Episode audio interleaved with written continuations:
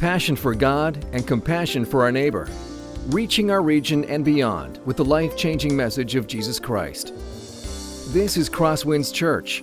And now, here's Pastor Jordan Gowing. We're going to be in 2 Timothy again, 2 Timothy chapter 3, verses 1 through 5 this morning. And uh, I want to start by telling you a little bit about uh, a story, a true story that is recorded in the book um, In the Kingdom of Ice. Uh, it, it, tells the story of the Jeannette expedition from the 1870s, 1880s. This, uh, this is a true story. The, the USS Jeannette left uh, in 1879 with the, with the purpose of finding a polar passage.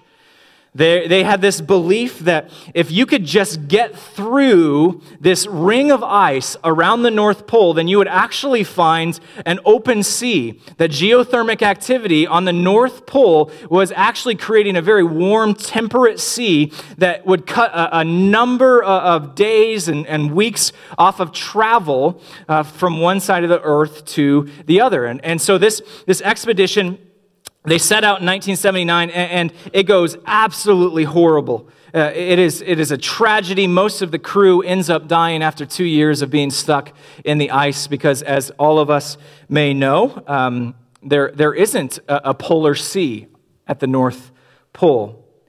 The reality is not just that this is a story that ends in tragedy, is also a story that begins in tragedy because this entire expedition was based off of the mistaken belief that if, if you can just, again, make it through this ring of ice, then you'll find a temperate sea and you will be safe. Of course, we know that, that no such thing as a temperate polar sea exists. The maps that they based this expedition on not only were they, were they slightly off, but they were horrifically wrong. And the entire expedition was, was doomed from the very beginning because they were searching for something that did not exist. The foundation, the maps that they were using were wrong, and everything else ended up wrong as well. And, and this isn't just something that is true of, of expeditions, of, of, travel with maps. In, in a deeper sense, this is true of all of life, isn't it?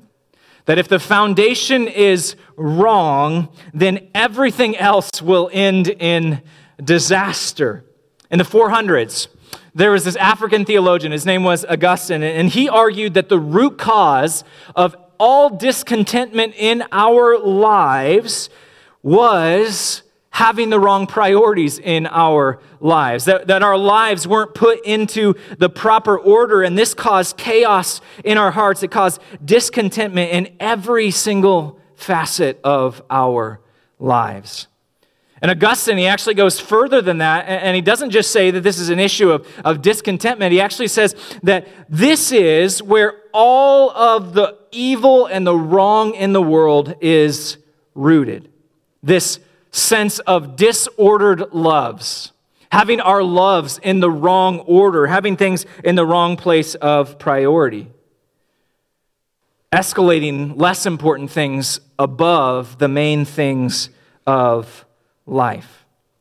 And it is this disordering of all of our love that is the cause of all of the evil that we see in the world. When we start with the wrong foundation, to use the language of the Jeannette expedition, when we start with the wrong map, life is a tragedy just waiting to happen. Consider, for example, Jesus' words as we think about what is supposed to be our greatest priority. When we talk about disordered loves, what is supposed to be the love at the, at the highest point of our lives? Jesus says this in Mark chapter 12. Jesus answered, The most important is this Hear, O Israel. The Lord our God, the Lord is one, and you shall love the Lord your God with all your hearts and with all your soul and with all your mind and with all your strength. The second is this you shall love your neighbor as yourself. There is no commandment greater than these. Jesus says that the highest love in your life should be for God And then the second highest love in your life should be toward others, that the love that we have for God will overflow into a self sacrificial love for those around us. And all of the other loves in our lives must be secondary to a love for God and a love for others. And we can look at our own lives and we can see how, when we get this wrong, we can see all of the devastating effects in our own lives. But, but Jesus, and really the entire Bible, gives us this picture of what is wrong or what will happen when we get this wrong as well. Consider, for example, Genesis chapter 3. The beginning of the Bible, Genesis chapter 3, tells us the story of Adam and Eve, and it also tells us the story of their disordered loves. God has given Adam and Eve a command. He says, I don't want you to eat of the tree, uh, this, this fruit from the tree of the knowledge of good and evil. And if you abstain from that, if you refuse to eat of this forbidden fruit, that is actually an act of love. You are submitting your desires to my desires, according to God. And yet, if you eat of this tree, you're not, you're not, you're not thinking that, that I love you. You're, you're no longer walking forward in faith. You are instead escalating or elevating yourself into the place where I am. To, to not eat of the fruits of the tree of the knowledge of good and evil is an act of faith. saying, God, I, I, I may not fully understand this, but I, I trust that you are good and you know what is best. It's an act of obedience, saying, God, I, I again, I don't really understand this, but out of my love for you, I believe that I should keep your commands. I, I, want to do what you are asking of me. And why do they eventually eat of the tree? Why do they eventually eat this forbidden fruit? Why do they, they disobey God? It's because they eventually start to escalate or elevate themselves above God. They love themselves and their own desires, their own wants, more than they love God. The serpent casts doubt onto the character of God, the goodness of God, and they begin to believe that God is holding out on them, and they begin to believe God doesn't have their best interests in mind, and they don't, if they don't look after themselves, then no one else is going to. And so they choose love for self over a love for God. In short, their loves get disordered. They elevate what they want over what God wants. I think Augustine is onto something when he argues that all of evil is, is rooted in having the wrong priorities in, in our love. And actually, I think that's what, what Paul says in this morning's passage, 2 Timothy chapter 3. Verses 1 through 5. They are a, a very unique passage. It lists all of this evil that exists in the world. And this is the longest list like this in the Bible. It lists 15 different things that are wrong, 15 different types of evil that exist in our world that can crop up in our hearts when we have our loves disordered. And yet, in the midst of all of these different things, these different issues plaguing humanity, Paul doesn't want us to just beat ourselves up with this say, okay, well, if you're doing any of these things, then you are in the wrong. He wants us to see the cause, he wants us to address the root issue. It isn't just that you're proud, it's not just that you're arrogant or that you're abusive. It is first and foremost that you have your loves wrong, that you love yourself more than God, or you love yourself more than others.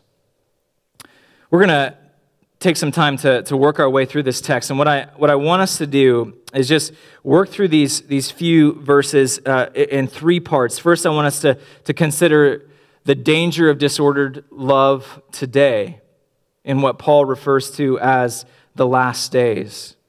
Second, I want us to consider how all of rebellion is rooted in having the wrong priorities in our love. And the third thing I want us to see is that this is an issue that is primarily found or, or at least it's not primarily found, but it's, it's Paul's primary concern to root out idolatry, disordered loves in the church. So that's kind of the roadmap of what we'll be following this morning. We're going to pray as we jump into God's word. I ask you to, uh, to bow your heads and pray with me as well.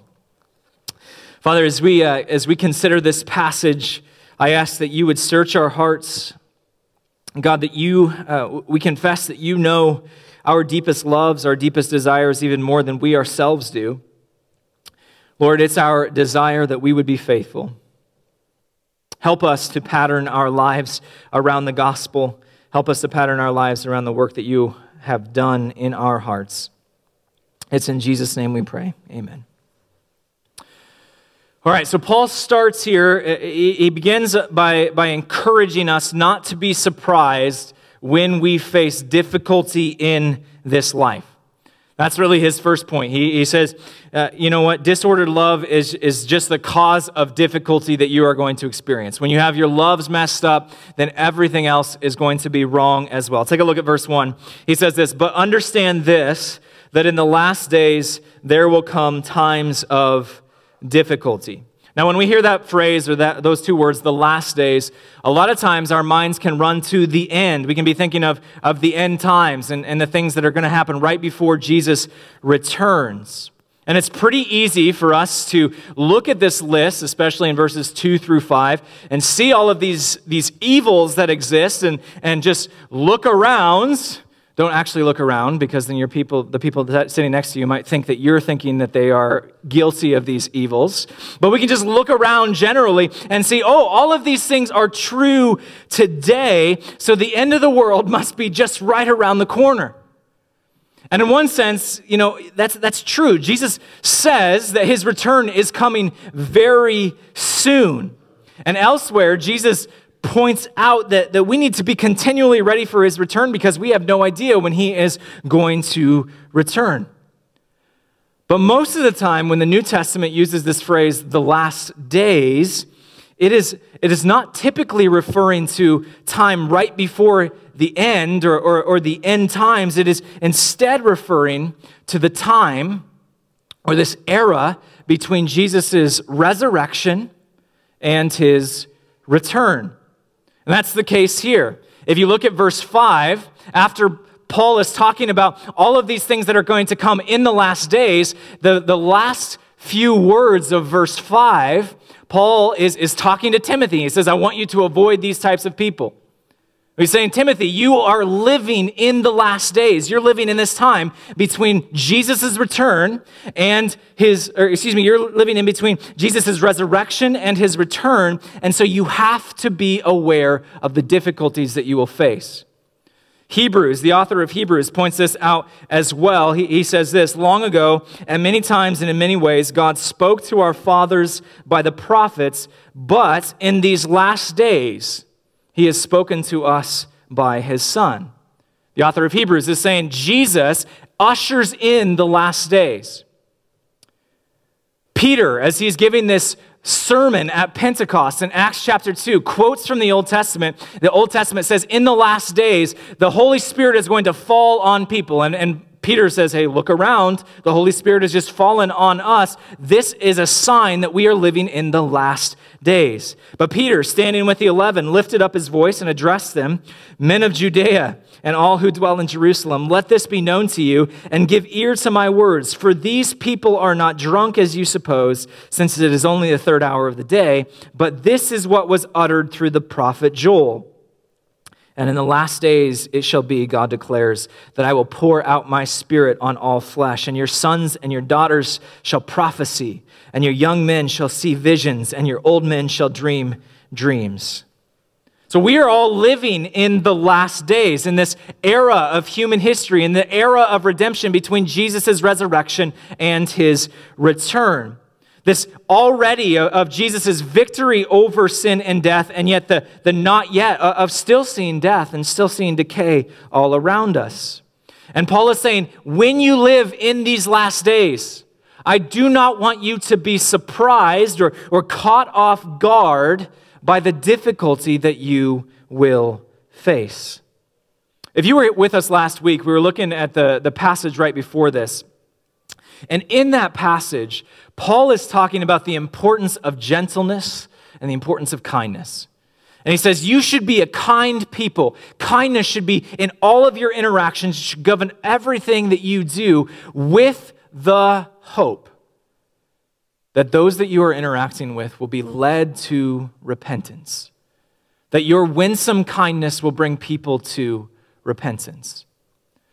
And here, Paul is picking up right after that, and he says, I, I don't want you to, to be too optimistic. I, I, I want us to also be realistic that, that while God does use kindness in interactions, it isn't a guarantee that when you are kind to people, that it will necessarily lead to their repentance that they will therefore necessarily be forced or coerced into becoming a Christian. Many people will ignore you when you are kind to them, and that's the best case scenario. Others will be actively working against you. So, Paul is saying, What I want you to, to do is, while I want you to be kind, and I want that to be the focus of all of your relationships and your interactions with other people, I also want you to recognize that we are living in the last days and you will face difficulty. You will face challenges. And as we're going to see in just a, a, few seconds, all of this comes from disordered loves, both from ourselves and from those who are around us. Some people, many times us included, have no real interest in the things of God. We don't like being corrected. We don't like being rebuked, even if it is done with kindness. We don't like being told that our lives need to be reordered. In short, we respond this way when our greatest loves are threatened. When someone tells us that we need to reprioritize the order of our loves in our lives. Now, I've, I've mentioned that this passage is focused on disordered loves a, a, number of times. You've been, you've been patient with me. Where am I getting that from here in 2 Timothy chapter 3, verses 1 through 5? The, the focus is in verses 2 through 4. Verses 2 through 4 it simply just tells us this rebellion against God is rooted in disordered love. All rebellion against God is rooted in disordered love. Take a look at verses 2 through 4. For people will be lovers of self, lovers of money, proud, arrogant, abusive, disobedient to their parents, ungrateful, unholy heartless, unappeasable, slanderous, without self control, brutal, not loving good, treacherous, reckless, swollen with conceit, lovers of pleasure rather than lovers of God. That's a mouthful. Paul lists a number of things right there of what is wrong with the world. But if you look a bit closer at what Paul is saying here, he's not just listing this long list of evil, he, he's actually got a, bookended by talking about love. He starts in verse 2 by talking about disordered love. He says, In these last days, some people will be lovers of self. And he goes on and says, Some people will be lovers of money. And then he, you skip forward or skip to the, to the end of this passage. He says, Some people will be lovers of pleasure rather than lovers of God. And in between these statements of having wrong loves in our lives, he lists all of these things that will result when we have our loves misordered. All sorts of evil come from not loving the main thing the most. Good things. We love good things. It's okay to, to love yourself. In fact, Paul in Ephesians chapter 5 assumes that we will. A good thing but it has been elevated over the main thing. And Paul argues that this is where all sorts of evil in our lives come from. In other words, we are idolaters. We are idolaters. We worship self rather than worshiping God. We worship money rather than loving others well. We worship pleasure. We seek after pleasure rather than going to uncomfortable places because God is calling us to do so. All of us, no matter how religious we may be or how irreligious we are, we are worshipers. The question isn't, do you worship? The question is, what or, or whom do you worship? Here's what this text is saying when your loves are misaligned, when you have something else, even a good thing, elevated above loving God, evil will fester. If my highest love in my life is self, if that is the number one priority in my life, is to make sure that self is taken care of, then I will do all that I can to look after myself before I consider others. I will be consumed with my self image. I will make sure that others treat me with the respect that I believe that I deserve. All of my life will be viewed through this lens of what is in this for me. Same thing is true with money. If money is my highest love, then the idea of being generous is absolutely unthinkable. The idea uh, of letting my hands, which are, are clenched tightly around my possessions, letting go goes against my highest priority. Why would I let go? Because it's mine, and it is not just mine, it's my highest love. And this results in greed isolation from others, selfishness. Now, as, as I mentioned, Paul, he lists 15 different ways that this disordered love shows up in our hearts. I think it's important for us to look at all of them, and we're going to do that here in a, in a few seconds. But I want us to also recognize that this isn't meant to be comprehensive. That's not Paul's focus. He's, he's not saying that all of these, these 15 things, they're rooted in having your loves wrong, but things like theft or, or, murder, well, that's, that's not an issue that we are talking about right now. He, he doesn't want us to miss the, the forest for the trees. He's talking about all of this evil in the world. It exists because our love is off, it's misdirected, it's, it's slightly wrong. And when the foundation is wrong, tragedy will ensue.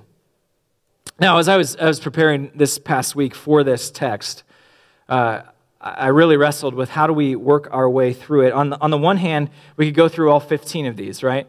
And uh, some of them would be a lot like reading the dictionary. I'd say, all right, so this word proud, you know what it means? It means being proud. Let's go on to the next one. All right, this, this word arrogant, you know what that means? It means being arrogant. I just did it. Why did I do that? What I want us to do is, I, I just want to summarize each of these different areas um, into to four primary categories of, of evil that we see crop up in our hearts when we are loving good things more than the main thing. So uh, hopefully you'll find this helpful. The first one is this when my love is disordered, I will be consumed with self.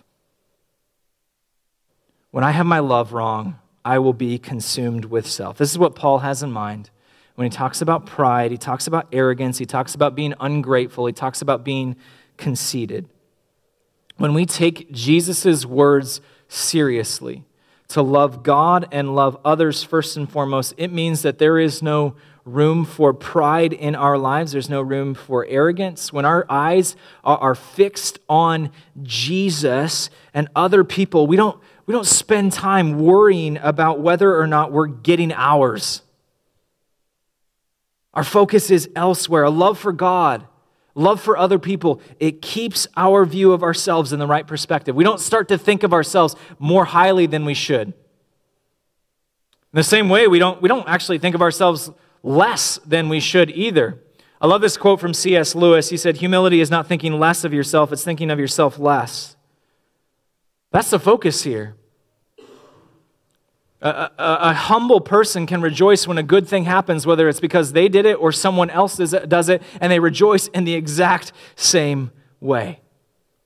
But when we don't make loving God and loving others our chief aim, then, then ourselves, we, our love for ourselves, that will fill into that vacuum. Our ego will expand into the, the, the space that we give it when we remove God from the equation, we stop being grateful. We begin to think that, that we are the cause of all of the good in our lives. When our loves are disordered, when we have our loves off, it will result in, in this con- just being consumed with ourselves. Paul lists a, another one, a second category. When my love is disordered, I will be consumed with the passions of the flesh the passions of the flesh. The, the Bible uses this term, the flesh, to refer to, to being ruled by passions rather than being in control of your passions. That's what Paul has in mind when he talks about lacking self control, being reckless, and being brutal. A life that, that loves God supremely will be, desi- will be guided by this desire to honor Him in all of our lives. When God is seated on the throne of our lives, we let Him be the one who makes the decisions, who, who, who controls the actions in our lives, who controls our, our thoughts, who controls our speech. But when God is not seated on that throne, we instead are ruled by our passions, we are ruled by our pleasures. One area where I think this is, is really, really clear is how our culture defines masculinity. 250 years ago, masculinity was defined by self control. If you were able to say no to your passions, whether those were, were, were, sexual or whether they were violent impulses, whatever those passions were, if you were able to say no to those impulses, then you were considered strong, admirable, powerful. And yet, that's the exact opposite of what we see today, isn't it? Today, power is defined by violence, by sexual exploitation Paradoxically, our, our culture sees power and strength by the very same thing that actually shows that we are weak, that we are not in control of our passions. We are weak in the area where it matters the most. And we become brutal because of that. We, we just say, well, that, that's the way I was made. We, we lose all of our self control and we say, well, we're just following our hearts. We become reckless and we just say, well, we're being true to ourselves. At the core of this is disordered love.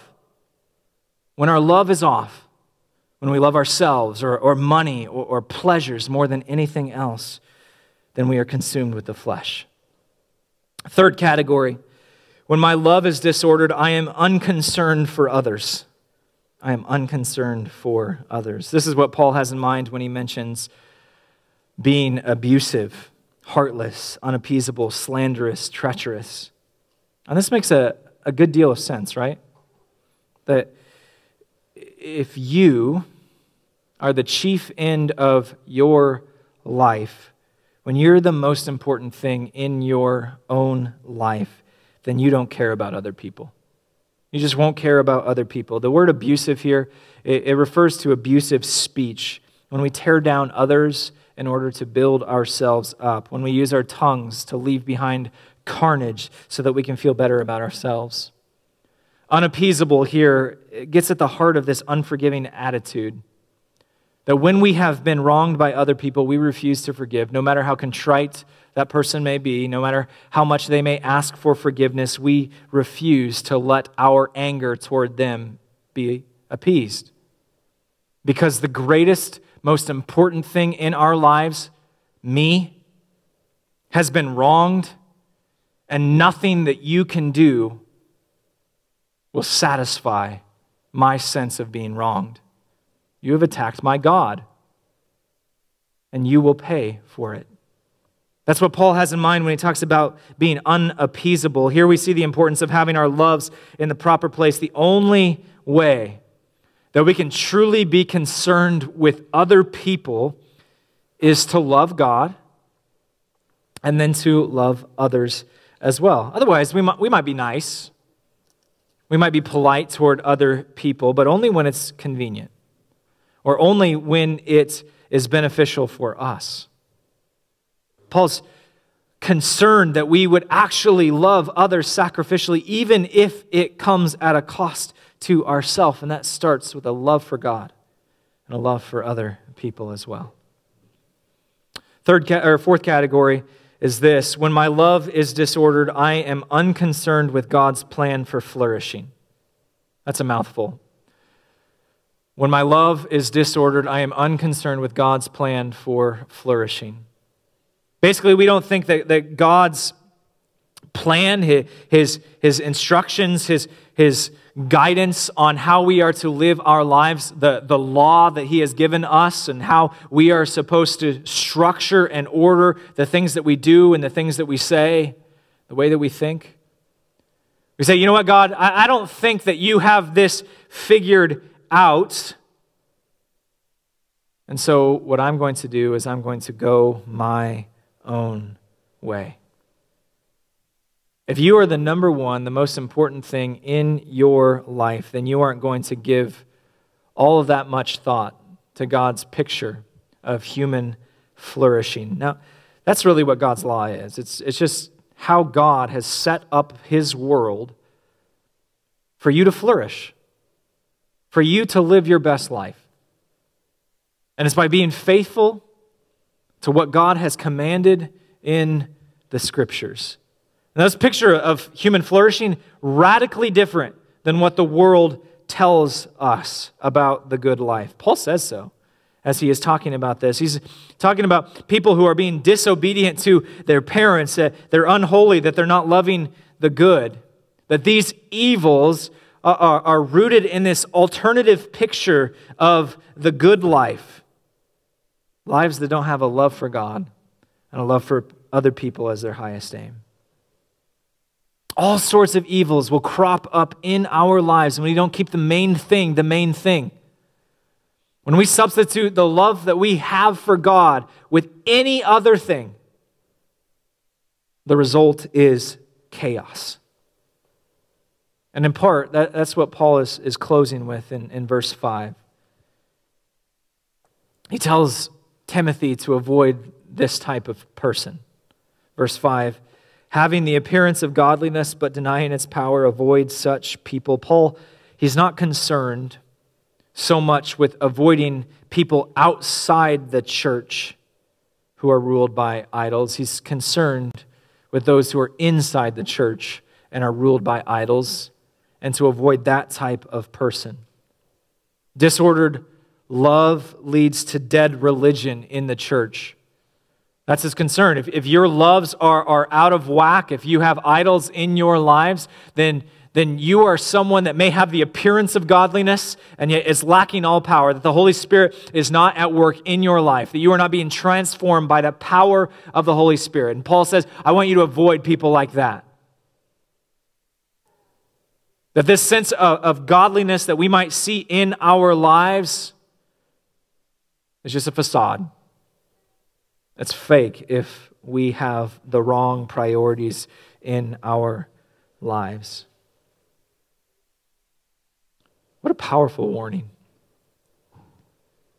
What a powerful warning that, that Paul gives here. That's the heart of this passage. It's just a warning. He says, You know what? I want you to beware of the danger of disordered love.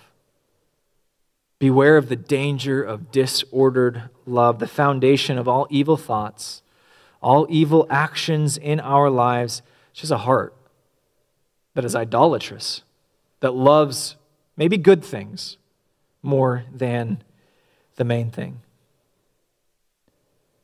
And so we ask, well, how, how do I respond to this danger of disordered love? One of, one of the things is just really clear. Paul, he's, he's talking to Timothy and he says, you know what, I want you to avoid people like this in the church. He's, he's in a very contentious church culture and there's a lot of false teachers around. He says, Timothy, I don't want you to even worry about them. Just, just ignore them. Don't, don't waste energy on, on those people. Just be focused on the good in life. But I think the danger for us is to just look at this as, as something where we're just avoiding other people. And Jesus, he says, you know what, you should take the log out of your own eye before you pull a speck out of someone else's eye. And so, so really, we need to start with ourselves examining our own hearts, our own lives, seeing, seeing what do we value the most in our lives? What, what, are, what is the order of our loves? What, what do I love? It might be a good thing, but what do I love a, a little too much? What, what do I feel threatened by when something happens to, to my family or, or, or, or to, to my job or, or to my sense of, of self or, or my pleasures or, or my possessions? And those might be the things that I love a little bit too much. Beware the danger of disordered love. How do we fix this? How do we fix this, this disordering of our lives? How do we keep the main thing the main thing in our lives? We replace false worship with true worship. We replace false worship with true worship. We're all worshipers. We are going to worship one way or another. We can't just cut these things out of our lives. To say, I'm no longer going to love myself the most. It creates a vacuum, and something else will fill it. The only way to combat false worship is with true worship. That's where life transformation begins. With true worship. With having a reordering of our loves to fit into God's plan of how He intends for us to live life, to love God, to love others. And when we're guided by that, all of the evils in our hearts, they might not go away right away, but we've killed the root. And we're not addressing just the symptoms, but we're addressing the cause. Beware the danger of disordered love. Let's pray. Father, we, we thank you for your word. We thank you for the gift that it is. God, we ask that you would help each and every one of us to examine our hearts and examine our lives. That you would give us eyes to see what it is in our hearts that we hold a little too tightly to. What it is in our lives that competes with you for the throne. We ask that you, as you reveal these things to us, that you would forgive us and give us the strength to see our lives transformed by the power of the Holy Spirit. God, we don't want to be a people who just have the appearance of godliness. We want to experience the, the transforming power of your Spirit. Help us, God. It's in Jesus' name we pray. Amen. This has been a presentation of Crosswinds Church. More of Pastor Jordan's sermons can be found online at crosswinds.tv. Thanks for being with us, and may God continue to enrich your life.